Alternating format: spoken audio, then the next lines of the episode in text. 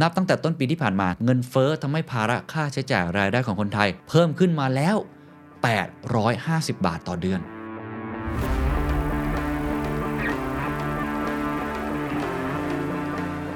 เงินเฟ้อจากดัชนีราคาผู้บริโภค CPI นะครับของประเทศไทยอยู่ที่ 7.1%สูงที่สุดในรอบ 13 ปี แต่ว่าทิศทางหลังจากนี้แนวโน้มหลังจากนี้มีคนคาดการณ์ต่อครับว่ายังไม่ถึงจุดพีกกนงยังประเมินว่าเงินเฟ้อไทยจะขึ้นไปแตะจุดสูงสุดในช่วงไตรมาส 3 การอุดหนุนราคาพลังงานจากรัฐไม่มีแล้ว ก่อนหน้านี้เราตรึงเอาไว้เนาะทำให้ต้นทุนยังไม่เพิ่มสูงขึ้น แต่ตอนนี้ไม่มีแล้วจ้ะ This is the Standard Podcast. The Secret Sauce. Executive Espresso. สวัสดีครับ ผมเคนนักคริน และนี่คือ The Secret Sauce Executive Espresso สรุปความเคลื่อนไหวในโลกเศรษฐกิจธุรกิจ แบบเข้มข้นเหมือนเอสเปรสโซให้ผู้บริหารอย่างคุณไม่พลาดประเด็นสำคัญ เงินเฟ้อไทยของแพง ตัวเลขพุ่งไปถึง 7.1%สูงที่สุดในรอบ 13 ปี ผู้บริโภคก็เจ็บ ผู้ประกอบการก็จุก แต่คนที่ลำบากที่สุดคือคนตัวเล็กตัวน้อยครับ วันนี้ต้องชวนคุยกันอีกนะฮะ เรื่องของเงินเฟ้อ มีใครบ้างไหมครับ รู้สึกว่าของมันแพงเหลือเกิน ผมเชื่อว่าทุกคนรู้สึกเหมือนกันแน่นอน โดยเฉพาะเรื่องของราคาพลังงาน ค่าไฟฟ้า ก๊าซหุงต้ม ตอนนี้ขึ้นหมดเลยฮะ รวมทั้งของอุปโภคบริโภคบางประเภท เช่น หมู ไก่ เนื้อสัตว์ต่างๆ ราคาก็พุ่งสูงขึ้นไปเช่นเดียวกันนะครับ คำถามคือมันเกิดขึ้นจากอะไร และเราจะทำอย่างไรต่อไปในตอนนี้ โอ้ ต้องเป็นอีกเรื่องหนึ่งที่ต้องจับตากันอย่างใกล้ชิดนะครับ เพราะว่าล่าสุดฮะทางกระทรวงพาณิชย์ได้ถแถลงออกมานะครับว่าในเดือนพฤษภาคมเนี่ยนะฮะเงินเฟ้อครับจากดัชนีราคาผู้บริโภค CPI นะครับของประเทศไทยอยู่ที่ 7.1%สูงที่สุดในรอบ 13 ปี ตอนแรกคาดการว่าน่าจะอยู่ประมาณ 6%ใครจำได้ไหมครับ ก่อนหน้านั้นตัวเลขอยู่ที่ประมาณ 5.3% ก็ปรากฏว่าขึ้นมา 7.1%พูดง่ายๆคือข้อของจำเป็นต่างๆเนี่ยมันก็มันก็แพงขึ้นเนาะเงินเก็บที่เรามีเนี่ยมันก็ถ้าเราเก็บเงินสดไว้ เท่ากับว่ามูลค่าเงินของเราก็จะลดลง แต่ว่าทิศทางหลังจากนี้แนวโน้มหลังจากนี้มีคนคาดการณ์ต่อครับว่ายังไม่ถึงจุดพีครวมทั้งสัญญาณที่ผมต้องต้องออกมาพูดในวันนี้เลย เพราะว่าล่าสุดของล่าสุดฮะอันนี้เป็นอีกสัญญาณหนึ่งซึ่งมีนัยยะอย่างยิ่งครับ ก็คือทางคณะกรรมการนโยบายทางการเงิน กรงนะครับของธนาคารแห่งประเทศไทยเนี่ยปกติเนี่ยเขาจะโหวตกันว่าจะขึ้นดอกเบี้ยหรือไม่ขึ้นดอกเบี้ยนะครับตอนนี้เราอยู่ที่ 0.5%นะฮะดอกเบี้ยนโยบายเนี่ยมีผลสำคัญ ใครดูสหรัฐอเมริกาขึ้นดอกเบี้ยไปแล้ว แล้วก็คาดการณ์ว่าจะขึ้นเพิ่มมากขึ้น เพราะเอาเงินเฟ้อไม่อยู่จาก 8.5%ลดลงมาเหลือแค่ 8.3%เท่านั้นเอง แบงก์ชาติก่อนหน้านี้ทางสหรัฐออกมาบอกคุณเจอโรมพาวเวลบอกโอ้ยเอาอยู่เอาอยู่เป็นแค่ชั่วคราว ตอนนี้ไม่ใช่แล้วเพราะว่ามันมีเรื่องของสงครามยูเครนรัสเซีย มันมีเรื่องของ supply chain shock อะไรต่าง แล้วก็มี demand pull ในสหรัฐด้วย สถานการณ์มองมาที่ประเทศไทยเนี่ยตอนนี้ทางกนง.เนี่ยเสียงแตก เขาจะทำการประเมินกันเนาะว่าจะขึ้นดอกเบี้ยหรือไม่ขึ้น แน่นอนครั้งนี้ยังคงนโยบายเอาไว้นะครับคงเอาไว้ดอกเบี้ยเหมือนเดิม เท่าเดิม แต่เสียงแตกครับก็คือมี 7 คนโหวตเป็น 4 ต่อ 3 คือมีถึง 3 คนครับ ที่มองว่าถึงเวลาแล้วที่เราจะขึ้นดอกเบี้ย อะผมจะขออนุญาตอ่านตรงนี้เพิ่มเติมก่อน เพราะว่าผมคิดว่ามีนัยสำคัญอย่างยิ่ง เพราะเป็นครั้งแรกที่แบงก์ชาติออกมาประเมินในลักษณะแบบนี้ คุณปิติดิษทัศน์ครับผู้ช่วยผู้ว่าการสายนโยบายการเงินธนาคารแห่งประเทศไทยนะครับในฐานะเลขานุกการกรงงเปิดเผยนะครับว่า แม้การประชุมในครั้งนี้ คณะกรรมการจะมีมติไม่เป็นเอกฉันท์แต่ทุกคนมีความเห็นไปในทิศทางเดียวกันว่า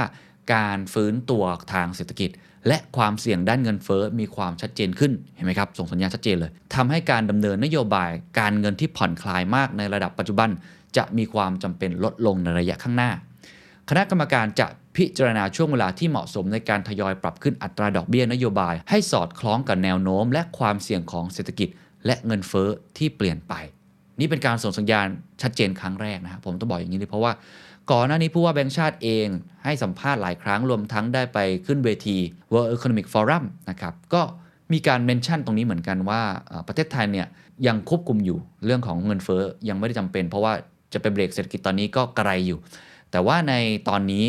เห็นทิศทางค่อนข้างชัดเจนแล้วนะครับแบงก์ชาติเนี่ยได้ปรับคาดการเงินเฟ้อด้วยนะครับ ทุกท่านฟังดีๆฮะปีนี้ครับตอนแรกคาดการว่า 4.9%ทั้งปีนะ เป็น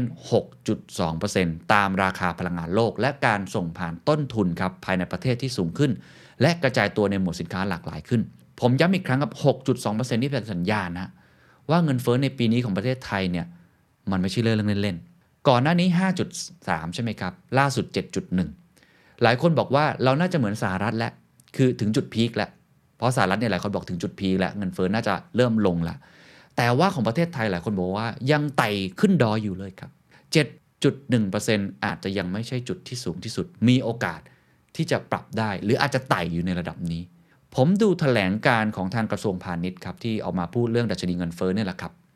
บอกว่าน่าจะไต่ทั้งปีนะฮะอยู่ที่ระดับประมาณ 4%แสดงว่าเห็นเริ่มไม่ตรงกัน แบงก์ชาติมองว่า 6.2%สูงกว่าที่กระทรวงพาณิชย์ หรือหน่วยงานของกระทรวงพาณิชย์กล่าวไป แต่ทางหน่วยงานของกระทรวงพาณิชย์ครับได้ออกมาพูดนะครับว่าอาจจะมีการปรับอีกครั้งประเมินได้อีกครั้งตามสถานการณ์ที่เกิดขึ้น เพราะฉะนั้นในยะตรงนี้ที่ผมอยากจะมาเตือนทุกท่านเลยให้ระมัดระวังกันมากขึ้น แสดงว่าคนเขามองเห็นแล้ว โดยเฉพาะภาคคนที่เป็นกำหนดนโยบายมองเห็นแล้วครับ คุณปิติดับดิษทัศระบุต่อครับว่า การเลือกช่วงเวลาที่เหมาะสมในการทยอยปรับขึ้นอัตราดอกเบี้ยนโยบายของกรงงครับจะพิจารณาใน3มิติสำคัญได้แก่ ความต่อเนื่องของการฟื้นตัวทางเศรษฐกิจ ความเสี่ยงที่เงินเฟ้ออาจอยู่ในระดับสูงนาน และผลกระทบของการขึ้นดอกเบี้ยที่มีต่อประชาชนและภาคธุรกิจ โดยการปรับขึ้นดอกเบี้ยจะต้องไม่เป็นอุปสรรคต่อการฟื้นตัวทางเศรษฐกิจ แต่ขณะเดียวกันครับก็ต้องไม่ล่าช้าเกินไป จนทำให้เศรษฐกิจฟื้นตัวร้อนแรง จนไปเสริมไฟเงินเฟ้อในปีหน้าซึ่งจะสร้างแรงกดดันให้กรงงต้องใช้ยาแรงเพื่อจัดการปัญหาในภายหลังสำหรับการขึ้นดอกเบี้ยที่อาจจะไปเพิ่มภาระให้กับคนบางกลุ่มครับ โดยเฉพาะคนตัวเล็กตัวน้อยที่ผมเกรินเอาไป ครัวเรือนที่มีรายได้น้อย เพราะการขึ้นดอกเบี้ยเนี่ยมันจะไปเพิ่มต้นทุนทุกอย่างเลย จากการประเมินของกรงงครับนับตั้งแต่ต้นปีที่ผ่านมาครับเงินเฟ้อทำให้ภาระค่าใช้จ่ายรายได้ของคนไทย เพิ่มขึ้นมาแล้ว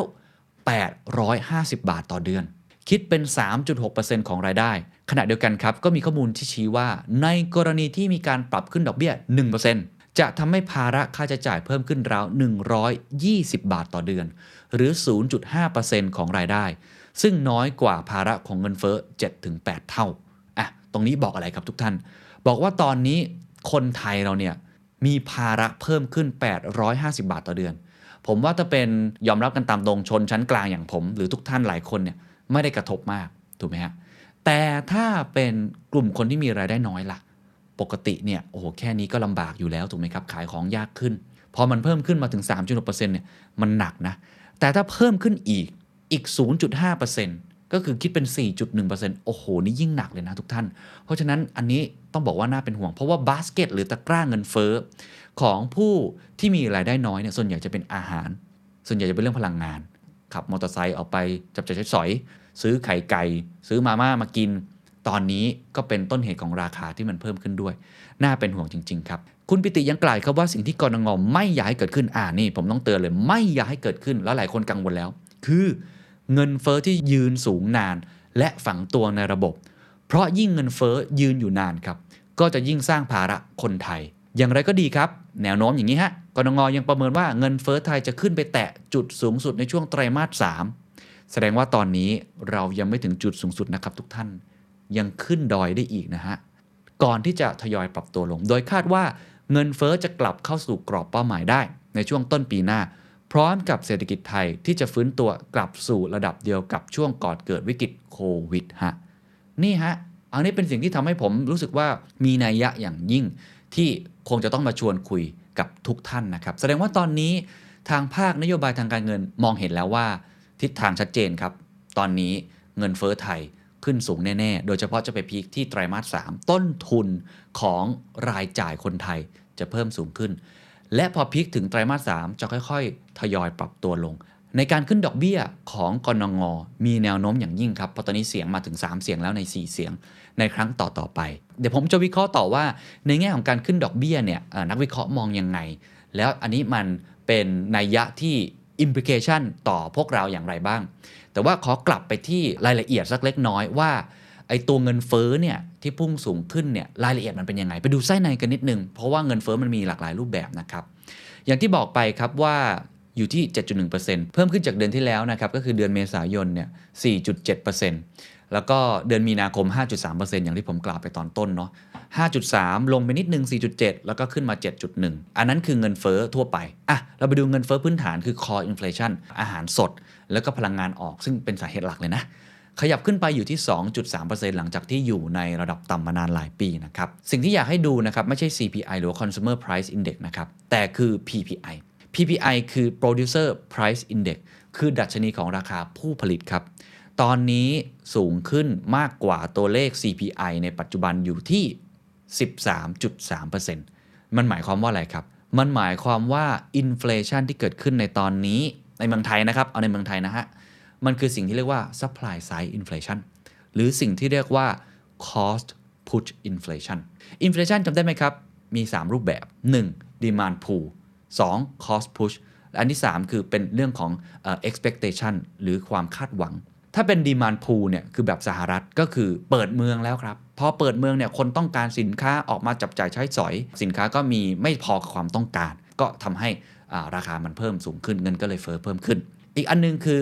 cost push cost push เนี่ยอันนี้ต้องบอกว่ามันเกิดขึ้นจากหลายปัจจัยมากในตอนนี้ ตั้งแต่เรื่อง supply chain shock ในช่วงโควิด -19 ตอนนี้ชิปก็ยังหาอยู่เลยนะครับ รถ EV เอ่ยหรือใครสั่งซื้อ PlayStation 5 เนี่ยต้องบอกว่ามันไม่ได้สั่งซื้อกันง่ายๆนะ หรือวัตถุดิบต่างๆนะมันเกิดการ shortage เกิดขึ้นนะครับ แล้วก็อีกเรื่องหนึ่งที่มันไม่คิดว่ามันจะเกิดแล้วมันก็เกิดที่ผมเคยจัดไปแล้วในเรื่องของมรสุม ก็คือสงครามรัสเซียยูเครน รวมทั้งมาตรการ Zero COVID ของจีนด้วย โอ้มันช็อกไปหมดเลยฮะก็ทำให้ราคาสินค้าเนี่ย มันเพิ่มสูงขึ้น เพราะว่าในแง่ของผู้ผลิตนะฮะมันมันมีต้นทุนที่เพิ่มสูงขึ้นรวมทั้ง supply chain เนี่ยมันช็อกต่างๆ ก็คือเป็นเรื่องของ cost push แล้วก็เรื่องของ supply chain side ต้องบอกก่อนนะครับว่า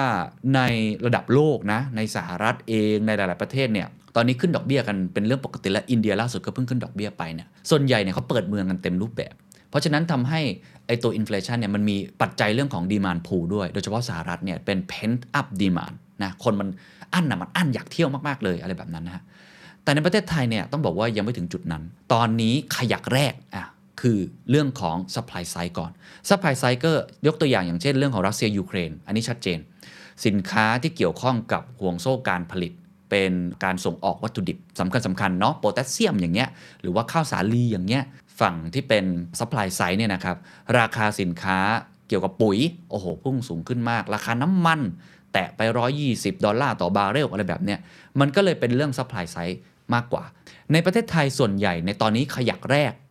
ที่ยังไม่ถึงจุดพีคก็คือตัว supply side นี่แหละครับ นั่นก็คือเรื่องของราคาน้ำมัน แล้วก็เรื่องของราคาอาหารจนมองกันว่าน่าจะเกิดวิกฤตเรื่องของอาอาหารด้วยซ้ำนะครับ ผมอยากจะพูดตรงนี้เล็กน้อยนะครับ โดยเฉพาะเรื่องของการเกษตร เพราะว่ามันน่าสนใจอย่างนี้ครับทุกท่าน มันน่าสนใจตรงที่ว่าผมมีโอกาสได้ลงพื้นที่ไปพูดคุยกับเกษตรกรจริง ๆ คือพอเราเห็นตัวเลขแบบเนี้ยเราก็ไม่ค่อยเห็นภาพเนาะถูกไหมฮะเราก็อืมโอเค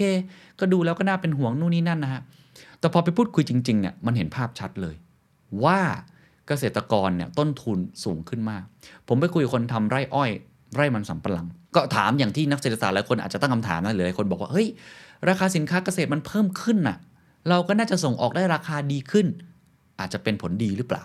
พอไปคุยจริง ๆ เกษตรกร โดยเฉพาะเกษตรกรนะเขาบอกว่าตอนนี้ต้นทุนเขาสูงมาก ปุ๋ยเนี่ยราคาเพิ่มขึ้นหลายเท่าตัวเลยนะฮะมันส่งผลกระทบถึงพวกเราแล้ว ในขณะเดียวกันราคาน้ำมันครับก็ต้องใช้รถในการไถอ่ยนะก็ต้องใช้รถในการขนส่งอะไรต่างๆเนี่ยโอ้โห ก็สูงขึ้นเช่นเดียวกัน ต้นทุนลองเทียบง่ายๆ สมมุติว่าปกติเนี่ยเขาขายได้ สมมุติว่ากิโลหนึ่งได้พันบาทสมมตินะฮะ ตันหนึ่งพันบาทอะไรว่ากันไปเนี่ยสมมติต้นทุนปกติอาจจะอยู่ที่ประมาณ 300 บาท ก็คือได้กำไรประมาณ 700 บาท ตอนนี้ไม่ใช่แล้ว เขาบอกว่าเพิ่มขึ้นมาเป็นประมาณ 400 กว่าบาทกำไรลดเหลือประมาณ 600 ผมต้องย้ำอีกครั้งว่านี่เป็นเคสจริง ไม่ได้มีงานวิจัย แต่เป็นเคสที่อยู่ตรงหน้า เกษตรกรโดนผลกระทบตรงนี้เรียบร้อยแล้วครับ เพราะราคาขาย เขาเรียกว่าลานมันสำปะหลังเนาะหรือราคาที่อยู่ในละแวกชุมชนของเขาพื้นที่ของเขาเนี่ยที่เขาปลูกแล้วเขาเอาไปขาย นั่นก็คือพ่อค้าคนกลางหรือโรงงานที่เอาไปแปรรูปเนี่ยไม่ได้ขึ้นราคาให้เขาครับ อันนี้คือข้อเท็จจริงนะ ผมต้องย้ำอีกครั้งว่า ผมไม่รู้ว่าทั้งตลาดในทั่วประเทศเป็นยังไง แต่ในเคสตรงนั้น ซึ่งผมเข้าใจว่าน่าจะเป็นภาพสะท้อนที่ดีได้ มันเห็นภาพชัดว่าเกษตรกรบอกผมเลยว่า โอ้ย คุณเคนก็ราคาขายมันไม่เพิ่มขึ้นตาม ต้นทุนมันสูงขึ้น มันก็ตรงไปตรงมาว่าเขาได้กำไรลดน้อยถอยลง นี่ยังไม่นับเรื่อง climate change อีกนะ ที่ภัยแล้งน้ำท่วมระบบชลประทานที่ไม่ค่อยดี ผมเลยอยากจะเน้นย้ำตรงนี้ว่ามันเป็นเรื่องที่น่าเป็นห่วงมากครับ เรื่องเงินเฟ้อเนี่ยโดยภาพรวมน่าเป็นห่วงอยู่แล้ว เรื่องนักลงทุนน่าเป็นห่วงอยู่แล้ว แต่ส่วนตัวผมนะ ผมรู้สึกว่าผมเป็นห่วงเรื่องของคนที่รายได้น้อยมากกว่า เกษตรกรเป็นแค่ภาพหนึ่งนะลองคิดถึงพ่อค้าแม่ขายตลาดสด ลองคิดถึงคนที่ทำหาบเร่แผงลอย คนที่ต้องแบกรับต้นทุน เหล่านี้ในค่าใช้จ่ายในชีวิตประจำวันรวมทั้งค่าใช้จ่ายอื่นๆ ในแง่ของการค้าขายที่เขาอาจจะไม่กล้าที่จะผลักภาระมาเพราะเขาถูกบีบราคาโดยเฉพาะเกษตรกรเนี่ยมันถูกบีบราคาเขากำหนดควบคุมราคาขายไม่ได้ เป็นอีกปัญหาหนึ่งนะครับที่ผมว่าน่าเป็นห่วงเราคงต้องมาพูดคุยกันนะว่าไอ้เงินเฟ้อนี่มันทำร้ายคนตัวเล็กมากๆเลย นั่นคือขยักที่หนึ่งในแง่ของตัว supply side ประเทศไทยเนี่ยยังมีความเสี่ยงเพิ่มขึ้นในเรื่องเงินเฟ้อก็คือเรื่องของ demand pool ตอนนี้ถามว่าเราขับรถออกไปครับ เมืองเปิดหรือยังครับ แล้วคนบอกกลับไปเป็นเหมือนเดิมแล้วใกล้แล้วแต่ถามว่ากลับไปเป็นเหมือนเดิม100%แบบที่ pre covid ก่อนโควิดหรือเปล่า ยังฮะผมเพิ่งกลับมาจากลอนดอนเดือน 2 เดือนที่แล้ว โอ้โห ต้องบอกว่าเต็มรูปแบบไม่ใส่หน้ากาก ทุกคนเปิดอย่างเต็มที่ ถามว่าประเทศไทยถึงจุดนั้นหรือยังในตอนนี้ยังเรายังเถียงกันอยู่เลยฮะว่าหน้ากากใส่ในที่สาธารณะได้ไหมไม่ใส่ได้ไหมถูกไหมฮะ เพราะฉะนั้นต้องบอกว่าหลายคนก็เลยมองว่า demand pool inflation ของคนไทย ยังไม่ถึงจุดพีคคนไทยยังไม่ได้เตี้ยวเต็มที่ เปิดประเทศยังไม่ได้เปิดเต็มที่ คนยังไม่ได้กลับมาเต็มที่ แล้วเขาก็มองกันว่าไตรมาสสามนั่นแหละครับ จะกลับมาเต็มที่ นั่นเป็นสาเหตุครับที่ทำให้คนเขามองแบงก์ชาติก็มองแบบเมื่อกี้ว่า ยังไม่ถึงจุดพีคเงินเฟ้อน่าจะถึงจุดพีคเพราะขยักแรกเรื่องของ supply side inflation เกิดขึ้นแล้ว และน่าจะเกิดขึ้นแบบยาวๆด้วย เพราะว่าน้ำมันราคาคงไม่ลงง่ายๆ เรื่องของตัว supply chain shock ก็คงยังเป็นปัญหาอยู่ในตอนนี้นะครับราคาเรื่องของอาหารก็คงจะเป็นอย่างนี้ต่อไปอีกสักพักหนึ่ง ในขณะที่อันดับที่ 2 ขยักที่ 2 คือเรื่องของ demand pool ประเทศไทยจะเริ่มเปิดมากขึ้น แน่นอนส่งผลดีในแง่ของ GDP ในแง่ของการจับจ่ายใช้สอยหรือว่า economic activity แต่เรื่องของ demand pool inflation ก็จะเกิดขึ้น เพราะฉะนั้นโดยภาพรวม inflation ประเทศไทยน่าจะมีโอกาสปรับตัวเพิ่มสูงขึ้นอีกอย่างที่แบงก์ชาติกล่าวนะครับก็คงต้องระมัดระวังตัวกันเพิ่มมากขึ้นครับ อันนั้นคือเรื่องของสาเหตุนะครับในภาพรวมของอินฟล t ชันทีนี้ผมอยากพาทุกท่านไปดูภาพนะฮะที่ทางกระทรวงพาณิชย์เนี่ยเขาทำมาให้ โดยสำนักงานนโยบายนะครับแล้วก็ยุทธศาสตร์การค้านะครับจะได้เห็นภาพไส้ในของไอ้เจ้าเงินเฟ้อเนี่ยว่าในมุมมองของกระทรวงพาณิชย์เนี่ยมันมาจากอะไรบ้างนะครับ ลองดูครับปัจจัยหลักเนี่ยยังคงเป็นราคาพลังงานและอาหารนะครับที่ปรับตัวสูงขึ้น โดยสินค้ากลุ่มพลังงานทั้งราคาน้ำมันเชื้อเพลิงที่ปรับตัวสูงขึ้นตามราคาในตลาดโลก การยกเลิกการตรึงราคาก๊าซหุงต้มทำให้ราคาทยอยปรับเพิ่มขึ้นในแบบขั้นบันไดนะครับ แล้วก็การปรับเพิ่มค่าไฟฟ้าผันแปร นอกจากนี้ครับฐานราคาในเดือนเดียวกันของปีเนี่ยค่อนข้างต่ำเนาะก็คือปีที่แล้วมันต่ำจึงมีส่วนทำให้เงินเฟ้อเดือนนี้อยู่ที่ร้อยละ 7.1 อย่างไรก็ตามครับไอ้ส่วนที่ราคาลดลงนี้ก็มีนะฮะไม่ว่าจะเป็นข้าวสารเครื่องนุ่งห่มค่าเช่าบ้าน การศึกษา แล้วถ้าไปดูดัชนีราคาผู้ผลิตบ้างฮะ ดัชนีราคาผู้ผลิตอย่างที่บอกนะครับว่าสูงขึ้นร้อยละ13.3 สาเหตุหลักๆเนี่ยเขาบอกว่าเป็นการปรับสูงขึ้นในทุกหมวดสินค้า โดยเฉพาะหมวดผลิตภัณฑ์อุตสาหกรรม และหมวดผลิตภัณฑ์จากเหมืองนะครับ ซึ่งมีสินค้ากลุ่มปิโตรเลียมก๊าซธรรมชาติ แล้วก็สินค้าที่เกี่ยวเนื่อง สาเหตุก็เกิดจากราคาพลังงาน แล้วก็ค่าขนส่งราคาวัตถุดิบนำเข้า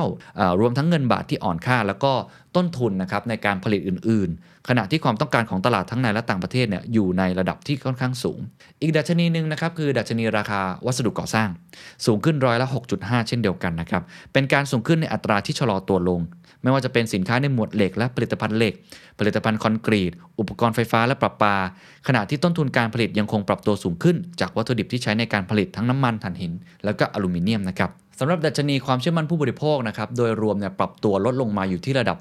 44.7 นะครับ เทียบกับ 45.7 ในเดือนก่อนหน้า เขาบอกว่าเป็นผลมาจากภาวะเศรษฐกิจภายในประเทศที่ยังมีความเสี่ยงจากปัจจัยภายนอกประเทศ ราคาน้ำมันเชื้อเพลิง แล้วก็ราคาสินค้าอุปโภคบริโภคที่ปรับสูงขึ้น พร้อมกับมาตรการบรรเทาค่าของชีพภาครัฐ บางมาตรการได้สิ้นสุดลงนะครับแล้วก็การระบาดของโควิด -19 อย่างไรก็ตามครับภาคการท่องเที่ยวและการส่งออกเนี่ยมีแนวโน้มปรับตัวดีขึ้น ก็จะเป็นปัจจัยบวกนะครับทำให้ความเชื่อมั่นต่อผู้บริโภคในแง่ของเศรษฐกิจไทยเนี่ยในระยะต่อไปเนี่ยน่าจะดีขึ้นนะครับแนวโน้มอัตราเงินเฟ้อจะเป็นยังไงอะเราลองมาดูแนวโน้มอัตราเงินเฟ้อในมุมของกระทรวงพาณิชย์นะย้ำอีกครั้งนะครับ เขาบอกว่าในเดือนมิถุนายน 2565 เนี่ยมีแนวโน้มขยายตัวต่อเนื่อง จากราคาน้ำมันเชื้อเพลิงครับที่อยู่ในระดับสูง เมื่อเทียบกับช่วงเดียวกันของปีก่อน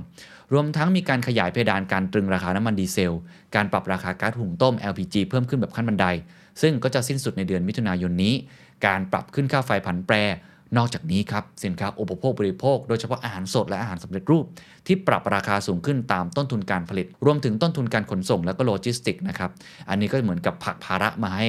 ผู้บริโภคและการระงับการส่งออกสินค้านะครับในหลายประเทศ แล้วก็อุปสงค์ที่เริ่มฟื้นตัวจากการท่องเที่ยว และการส่งออกจะเป็นปัจจัยเสี่ยงครับ ที่จะทำให้เงินเฟ้อทั่วไปของไทยยังคงเพิ่มขึ้นอย่างต่อเนื่อง ชัดเจนนะครับ ก็บอกว่าน่าจะเพิ่มขึ้น แต่ว่ากรอบของเขาอะอยู่ที่ประมาณ 4-5ถึง5คือ น้อยกว่าที่แบงก์ชาติคาดการไว้เนาะแต่เขาบอกว่าถ้าสถานการณ์มีการเปลี่ยนแปลงอย่างมีนัยสำคัญก็จะมีการทบทวนอีกครั้งหนึ่งเห็นไหมครับก็พูดอย่างที่ผมพูดเลยก็คือ หลายเรื่องเนี่ยราคาของผู้ผลิตเนี่ยมันเพิ่มสูงขึ้นต้นทุนมันสูงขึ้น ในขณะเดียวกันเนี่ยอุปสงค์มันเริ่มมาแล้วคือดีมานพูเนี่ยมันเริ่มมา ก็น่าสนใจ ผมก็เลยจะชวนคุยต่อนะครับในหัวข้อที่แนวโน้มหลังจากนี้ล่ะ จะเป็นยังไงเอาภาพรวมละกันเมื่อกี้ผมพูดทั้งแนวโน้มในมุมมองของทาง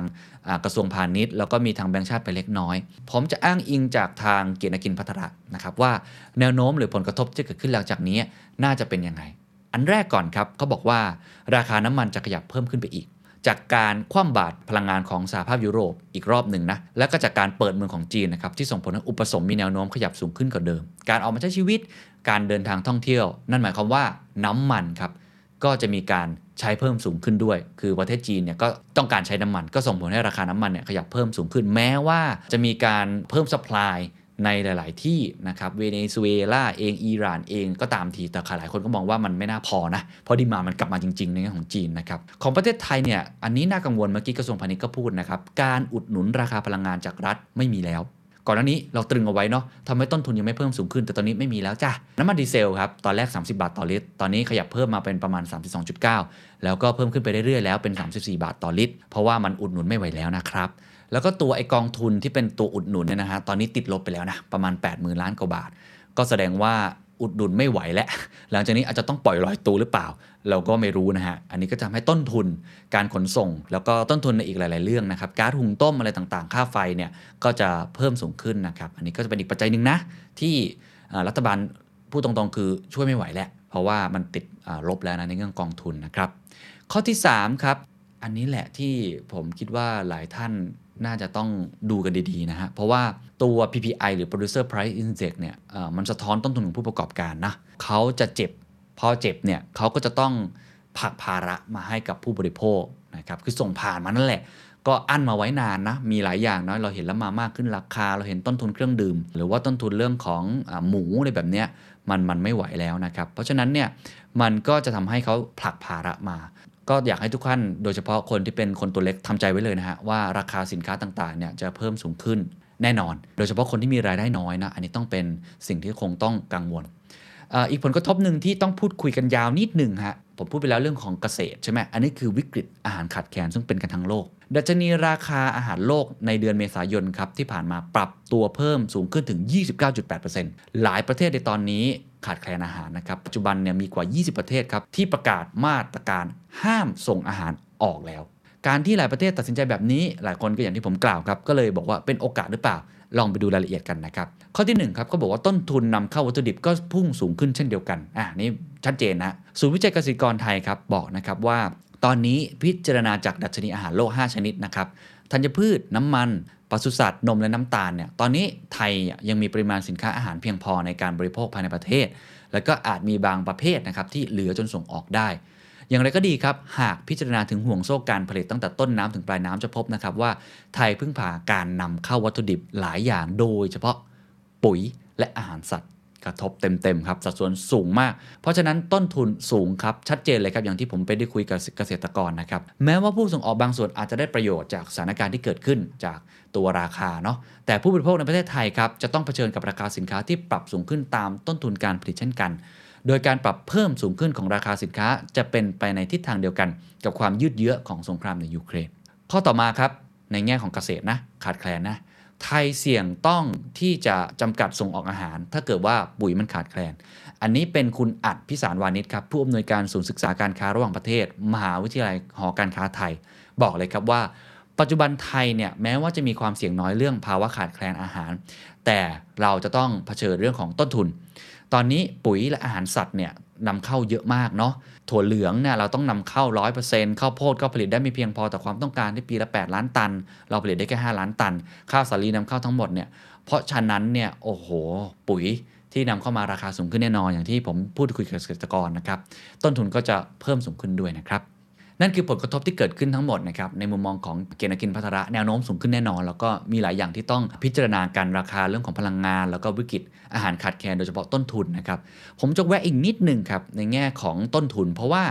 มันมีแบบสอบถามนะครับถึงความเชื่อมั่นในการทำธุรกิจนะเราพูดถึงผู้ประกอบการด้านเกษตรไปแล้วลองมาดูบ้างครับว่าเป็นยังไงในแง่ของผู้ประกอบการทั่ว ๆ ไป แบงก์ชาติเขาได้ไปทำการสำรวจมา แม้ว่าดัชนีความเชื่อมั่นทางธุรกิจในเดือนพฤษภาคมที่ผ่านมาเนี่ยก็อยู่ในระดับที่โอเคอยู่นะ 44.7 อย่างที่ผมกล่าวไปแล้วเนี่ยแต่ตอนนี้เนี่ยต้นทุนการผลิตสูงขึ้น เป็นอุปสรรคสำคัญต่อการดำเนินธุรกิจเป็นอันดับที่ 1 เลยนะฮะต่อเนื่องใน 3 ไตรมาสเขาไปสำรวจมาว่าข้อจำกัดสำคัญในการดำเนินธุรกิจ 5 อันดับแรกเป็นอย่างไร ผู้ประกอบการครับ ให้ผลสำรวจออกมาว่าอันดับที่1ครับคือเรื่องของต้นทุนการผลิตที่สูงขึ้น อันดับที่2ครับจากกราฟเราเห็นเลยนะครับว่าความต้องการจากตลาดในประเทศต่ำก็คือดีมานเขายังกังวลอยู่นะครับแล้วก็อันดับที่3ครับความไม่แน่นอนเกี่ยวกับภาวะเศรษฐกิจ ใกล้เคียงกันกับเรื่องการปรับราคาสินค้าทำได้ยาก ก็จะเห็นได้ว่าก็กังวลเรื่องต้นทุนการผลิตสูง เป็นอันดับต้นๆเลย อันนี้แหละครับที่เป็นสิ่งที่ น่ากังวลนะครับ เพราะว่าถ้าผู้ประกอบการรับไม่ไหวจริง ๆ เขาต้องผลักภาระมาให้กับผู้บริโภค แล้วก็ดูแนวโน้มแล้วเนี่ยต้นทุนหลายอย่างเนี่ยก็คงจะไม่ได้ลงง่ายๆอยู่แล้วนะครับ ทีนี้ใน part สุดท้ายครับก่อนที่จะไปสรุปกันเนี่ยผมอยากจะพูดในมุมมองของกนงงอีกสักรอบหนึ่งแต่เป็นการประเมินจากนักวิเคราะห์ เพราะว่าก่อนนี้เราพูดกันไปแล้วกนงมองยังไงว่าเออเงินเฟ้อน่ากลัวจริง ๆ นะลองวิเคราะห์กันต่อถึงแนวโน้มในอนาคตในมุมมองของนักเศรษฐศาสตร์บ้างนะครับ อาจารย์สมบวินมันประเสริฐนะครับ รองผู้จัดการใหญ่ของอ EIC ธนาคารไทยพาณิชย์กล่าวครับว่า การที่ปรับคาดการ GDP คือผมไม่ได้พูดตั้งแต่ต้นนะว่าเขามีการปรับคาดการ GDP ด้วย จากตอนแรกเนี่ยบอกว่าปีนี้ 3.2%เขาคาดการเป็น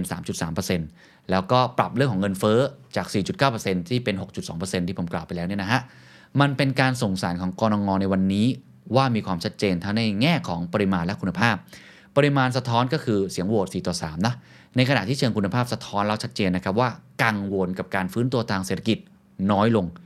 และห่วงเงินเฟอ้อมากขึ้น เป็นการตอกย้ำว่าสถานการณ์เปลี่ยนไปแล้ว ย้ำอีกครั้งสถานการณ์เปลี่ยนไปแล้วเฟสของเศรษฐกิจไทยเริ่มเปลี่ยน และดอกเบี้ยจะขึ้นแน่ เพียงแต่ว่าขึ้นเมื่อไหร่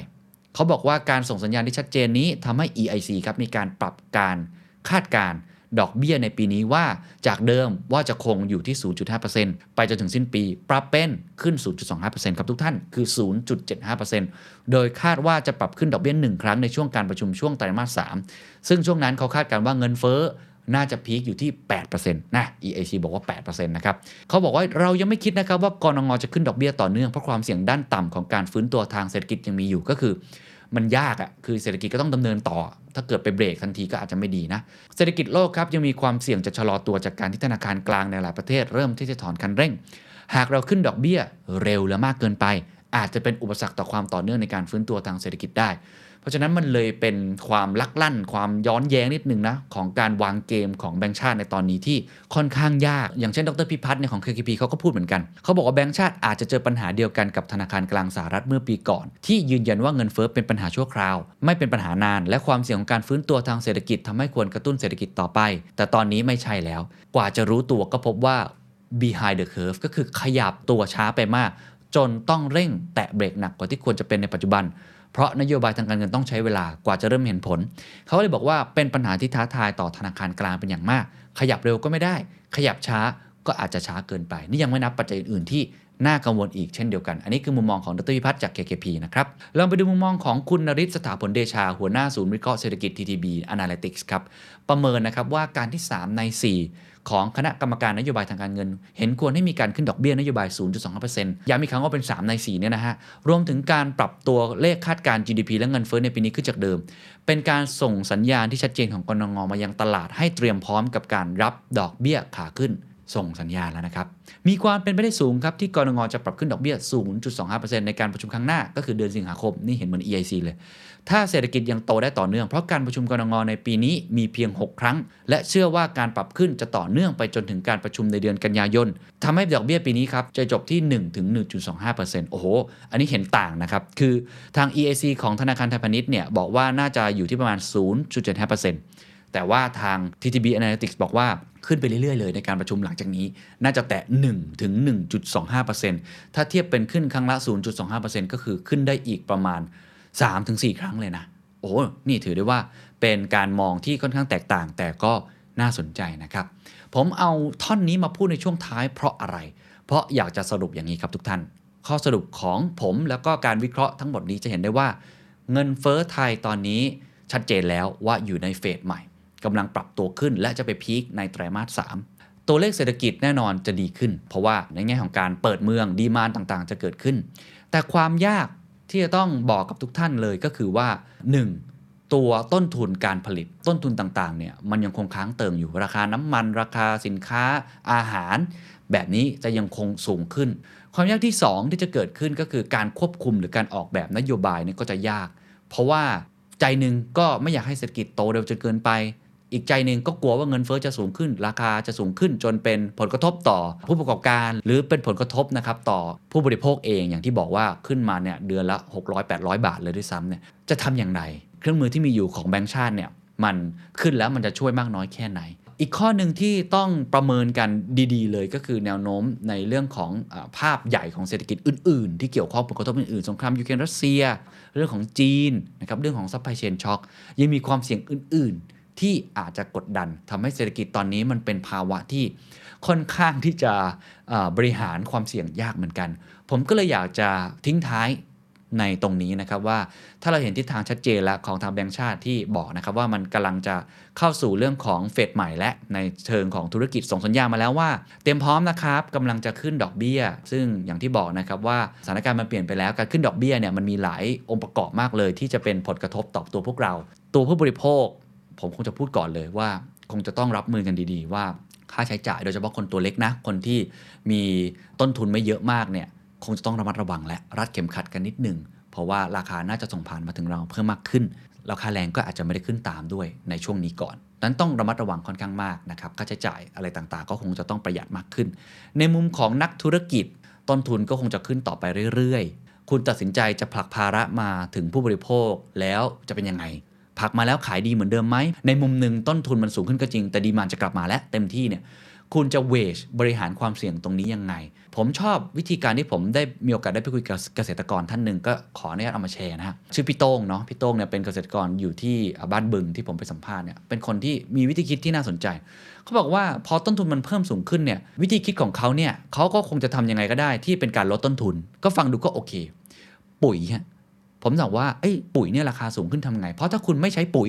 ต้องยอมรับว่ามีเกษตรกรบางท่านไม่ใช้ปุ๋ย ลดการใช้ปุ๋ยเลยบอกแพงไม่เอาละผลผลิตที่ได้ก็จะน้อยลง ขายได้รายได้ก็จะต่ำลงถูกไหมฮะแต่ท่านนี้บอกว่าเขาเอาปุ๋ยมาละลายน้ำครับปกติปุ๋ยเนี่ยเราใช้ในดินถูกไหมฮะในดินก็เกมหนึ่งแต่พอใช้ในใบครับคือเอาไปละลายน้ำเจือจางลง ใช้ปริมาณปุ๋ยน้อยลง ต้นทุนที่ต้องจ่ายก็น้อยลง หรืออาจจะเท่าเดิมไม่เพิ่มขึ้นสูงขึ้นมาก พราะผมก็ถามว่าอ้าวแล้วถ้าเป็นใบเนี่ยคุณใช้ยังไงล่ะ คุณก็ต้องลดน้ำที่ใบเหรอเขาบอกใช่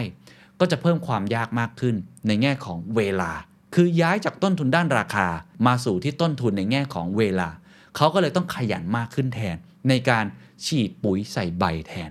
เพราะถ้าเป็นดินเนี่ยเขาไม่ต้องออกมาบ่อยมากขึ้น อันนี้ก็เป็นการปรับตัวนะ ผมว่าเป็นการปรับตัวในเชิงธุรกิจที่น่าสนใจ บริหารต้นทุนของตัวเองให้ยังไม่สูงขึ้น หรืออาจจะลดเลยด้วยซ้ำแต่ต้องไปใช้อื่นๆ เพิ่มขึ้นแทนเช่นเรื่องของเวลา ถ้าท่านทำร้านก๋วยเตี๋ยวทำเรื่องของสินค้าส่งออก สินค้าอิเล็กทรอนิกส์ จะทำยังไงที่ทำให้ต้นทุนของคุณเนี่ยยังอยู่เท่าเดิมหรือลดลง คุณอาจจะต้องใช้เวลาบางอย่างเพิ่มมากขึ้น ใช้สมองเพิ่มมากขึ้น ใช้ productivity ใช้เทคโนโลยี ก็อาจจะเป็นการช่วยในระดับหนึ่งและอาจจะเป็นการช่วยแบบ long term ก็เป็นไปได้โดยเฉพาะเรื่องของเทคโนโลยี ส่วนเรื่องราคาคุณก็ต้องพิจารณาดีๆครับว่า ถ้าคุณจะขึ้นราคาเนี่ย คุณขึ้นราคาโดยที่ผู้บริโภครับได้หรือเปล่าจำได้ไหมครับวอร์เรนบัฟเฟตต์บอกว่าถ้าจะลงทุนอะไรเนี่ยดูอย่างหนึ่งถ้าเป็นธุรกิจที่ต่อให้ขึ้นราคา คนก็ยังซื้ออยู่ดีจำได้ไหมครับ กลยุทธ์ที่ดีที่สุดคคือการสร้าง value stick ที่เพิ่มมากขึ้นที่ผมเคยเล่าไปแล้ว คือในแง่ของ willingness to buy คนยังอยากที่จะซื้ออยู่ แม้ว่าสินค้าจะราคาขึ้น คุณต้องกลับมาดูว่าสินค้าของคุณเป็นแบบนั้นหรือเปล่า บริการของคุณเป็นแบบนั้นหรือเปล่า ถ้าคุณจะเพิ่มขึ้นราคา เพราะอยากจะผลักภาระให้กับผู้บริโภค ตัวคุณค่าของคุณมันสอดคล้องกันไหม ถ้าปรากฏว่าคุณขึ้นไปแล้วเพื่อนรอบข้างคู่แข่งของคุณเนี่ยไม่ได้ขึ้นตามด้วย แล้วไม่มีความแตกต่าง คุณก็จะเสียเปรียบ แต่ถ้ารอบข้างขึ้นหมด คุณอาจจะพอขึ้นได้บ้าง อันนี้ก็เป็นมุมมองของผู้ประกอบการที่คงต้องมานาพิจารณาเพิ่มเติมแนวลงทุนผมอาจจะไม่ได้พูดเยอะ เพราะว่าผมเคยจัดไปแล้วหลายตอนการลงทุนชนะเงินเฟ้อหรือว่าได้จัดพูดคุยกับคนที่มีความเชี่ยวชาญด้านการลงทุนไปแล้วนะครับว่า ตอนนี้ก็คงต้องระมัดระวังกันดีๆ selective ดีๆ บางตัวยังลงทุนได้ บางตัวอาจจะลงทุนไม่ได้ แต่ยังมีโอกาสท่ามกลางวิกฤต แต่คงต้องพิจารณาแบบใกล้ชิดกันบ้างขึ้น เพราะว่ามีหลายปัจจัยจริง ๆ อันนี้คือทั้งหมดนะครับของภาพรวมทั้งหมดที่ผมอยากจะนำมาเล่าสู่กันฟัง ทุกท่านคิดเห็นอย่างไรคอมเมนต์กันมาได้ ผมอ่านทุกคอมเมนต์นะครับ YouTube เองหรือใน Facebook เองที่เรามาพูดคุยกัน อยากรู้เหมือนกันว่าทุกท่านเนี่ยปรับตัวอย่างไรกับสถานการณ์ตอนนี้ สถานการณ์ที่เงินเฟ้อเพิ่มสูงขึ้นที่สุดในรอบ 13 ปี และ สำหรับประเทศไทย เงินเฟ้อยังไม่หยุดกำลังจะถึงจุดพีคขึ้นไปเรื่อยๆ ระมัดระวังตัวบริหารความเสี่ยงกันดีๆ ขอให้ทุกท่านทำธุรกิจได้ประสบความสำเร็จ แล้วก็สามารถที่จะยืนระยะได้อยู่ในภาวะความเสี่ยงแบบนี้ได้นะครับ สวัสดีครับ